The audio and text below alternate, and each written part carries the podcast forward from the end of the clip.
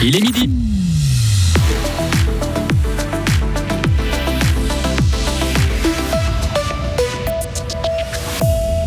Une trentaine de pompiers sont toujours à Vusternance en Nogo pour tenter de venir à bout de l'incendie qui a détruit un bâtiment.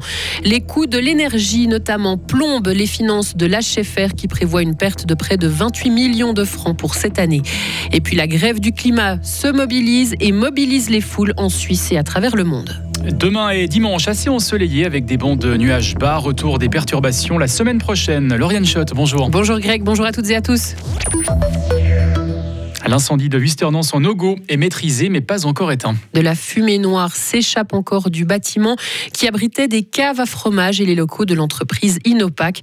La société qui réalise des emballages pour l'horlogerie a tout perdu, bureaux, machines et matières. Du côté des fromages, ce sont 12 000 meules qui ont été détruites, la moitié appartenant à Mifroma, l'autre à six fromagers de la région. Et les pompiers n'ont pas encore réussi à venir complètement à bout de l'incendie qui a repris hier dans l'après-midi. Martin Elfer, inspecteur cantonal les sapeurs-pompiers nous expliquent ce qui s'est passé.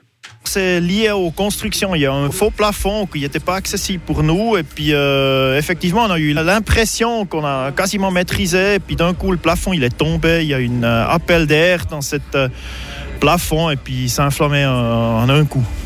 Là, on voit encore de la fumée. Donc, ça veut dire qu'il y a encore des foyers dans ce bâtiment ou comment ça se passe?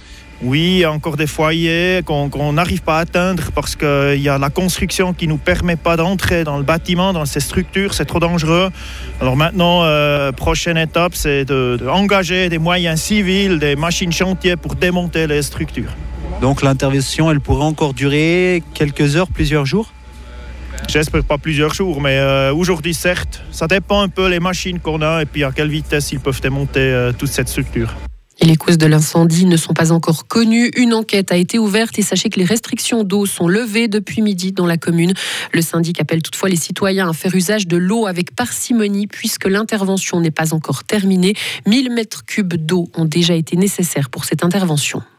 Encore un budget déficitaire pour l'HFR. L'hôpital fribourgeois prévoit de boucler l'année en cours avec une perte de près de 28 millions de francs. La direction a présenté ce matin son budget 2023 et les chiffres sont plombés par l'inflation avec une hausse importante des coûts de l'énergie et l'indexation des salaires des employés au coût de la vie. Marc Devaux est le directeur général de l'HFR. Il y a une grosse inflation, autant euh, sur l'indexation des salaires que sur euh, l'énergie et le matériel médical et autres. Par contre, c'est vrai que il faut voir les choses euh, de manière positive quand même pour moi, c'est que sans cette inflation, etc., on aurait un budget nettement plus bas et ça veut dire aussi que l'hôpital a bien travaillé euh, cette dernière année et puis que je pense qu'on commence à avoir certains résultats d'efficience. Euh, c'est vrai que c'est un peu difficile et frustrant pour nous parce que chaque fois qu'on avance d'un pas, il y a autre chose qui arrive, mais on garde le moral et puis c'est surtout cet hôpital, il marche parce qu'il a un personnel fantastique. C'est vraiment l'inflation qui plombe, qui biaise ce budget? Ah oui, sur euh, presque 28 millions, vous avez déjà presque 24 millions, c'est que l'inflation et, les, l'index, enfin les, coûts de la vie, euh, ça veut dire que euh, le résultat est proche de zéro quand même, sans ça. Et l'hôpital attend maintenant l'aide du canton de Fribourg pour affronter les conséquences de l'inflation. Anna-Maria Muller est la présidente du conseil d'administration de l'hôpital. Pour le moment, il y a plusieurs pistes possibles. Il y a qu'on peut éponger. Il y a aussi la possibilité qu'on reçoit des prêts ou, un cautionnement pour euh, tout ce qui est investissement ou, les autres choses. oui, après, oui, pour euh, les prestations euh, en intérêt général aussi, que le canton respecte l'inflation et le renchérissement et qu'on soit rémunéré de manière correcte. Et l'an dernier, le HFR avait annoncé la suppression d'une soixantaine de postes de travail. Pour cette année, l'hôpital exclut tout plan d'économie. La police fribourgeoise lance un appel à témoins suite à un accident survenu à Villa-Saint-Pierre hier. Un motocycliste a chuté et s'est blessé après s'être fait couper la route par une voiture euh, qui circulait sur la route cantonale. Le conducteur fautif a poursuivi son chemin sans se soucier de l'état de santé du deux roues. Les témoins éventuels sont priés de contacter la police. De la boue de gravier dans les eaux du Gotteron. Cette pollution s'est produite mercredi à Saint-Ours, en Saint-Gine. 100 mètres cubes de boue se sont infiltrés dans les eaux de surface, puis écoulés dans la rivière. L'écosystème est touché. Selon les premiers éléments de l'enquête, un dysfonctionnement s'est produit dans une installation située à proximité. Les investigations se poursuivent. Les jeunes du monde entier descendent dans la rue aujourd'hui. Ils répondent à l'appel de la grève mondiale pour le climat. En Suisse, des événements sont prévus dans une dizaine de villes. Les jeunes dénoncent la gestion de la crise énergétique par le Conseil fédéral. Ils demandent un moratoire sur la construction et l'utilisation de centrales à énergie fossile. La pénurie peut se résoudre autrement, estime Corentin Motet de la grève du climat Vaud.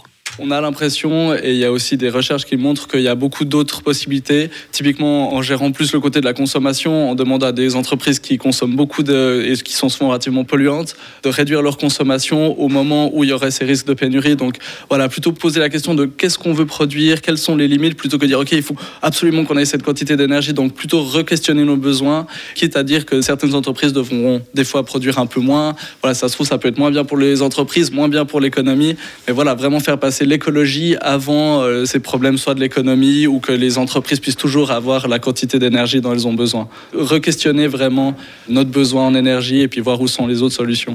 Et la grève du climat demande aussi une transition plus rapide vers les énergies renouvelables, une augmentation des rénovations de bâtiments et des transports publics bon marché. La remise médicalisée d'héroïne sera simplifiée pour les patients vieillissants. Le Conseil fédéral a adopté la modification de l'ordonnance concernant l'addiction aux stupéfiants. Désormais, les patients âgés ou atteints de comorbidité pourront se faire remettre leurs médicaments dans une pharmacie ou dans une institution adaptée comme les maisons de retraite ou les prisons. Ils seront toujours suivis par un centre spécialisé. La responsabilité du traitement continuera d'incomber à ce centre. Cette ordonnance entrera en vigueur le 1er avril. À l'étranger, la police grecque a perquisitionné ce vendredi la gare de Larissa dans le cadre de l'enquête sur les causes de la collision meurtrière entre deux trains survenus mardi soir. 57 personnes ont perdu la vie dans le drame. La majorité étaient des étudiants. Un drame qui s'est suivi par de nombreux mouvements de grève dans le pays. Le personnel des chemins de fer grecs dénonce le manque de respect des autorités qui auraient pu éviter cette collision en engageant du personnel supplémentaire depuis longtemps. Et la justice devra tenter d'établir pourquoi pourquoi les deux trains ont circulé sur plusieurs kilomètres sur la même voie entre Athènes et Thessalonique avant de se heurter de plein fouet mardi soir, peu avant midi. Et pour terminer, en sport, la décision quant à l'avenir du FC Fribourg est tombée ce matin. Et le club a décidé de ne pas reprendre le championnat de deuxième ligue inter le week-end prochain. L'équipe de Saint-Léonard explique ne plus avoir assez de joueurs à disposition pour reprendre la compétition. La Ligue amateur a été informée de la situation et en temps voulu, les deux parties communiqueront sur la suite des opérations dans un délai rapproché, explique le FC Fribourg dans un communiqué. Retrouvez toute l'info sur frappe et frappe.ch.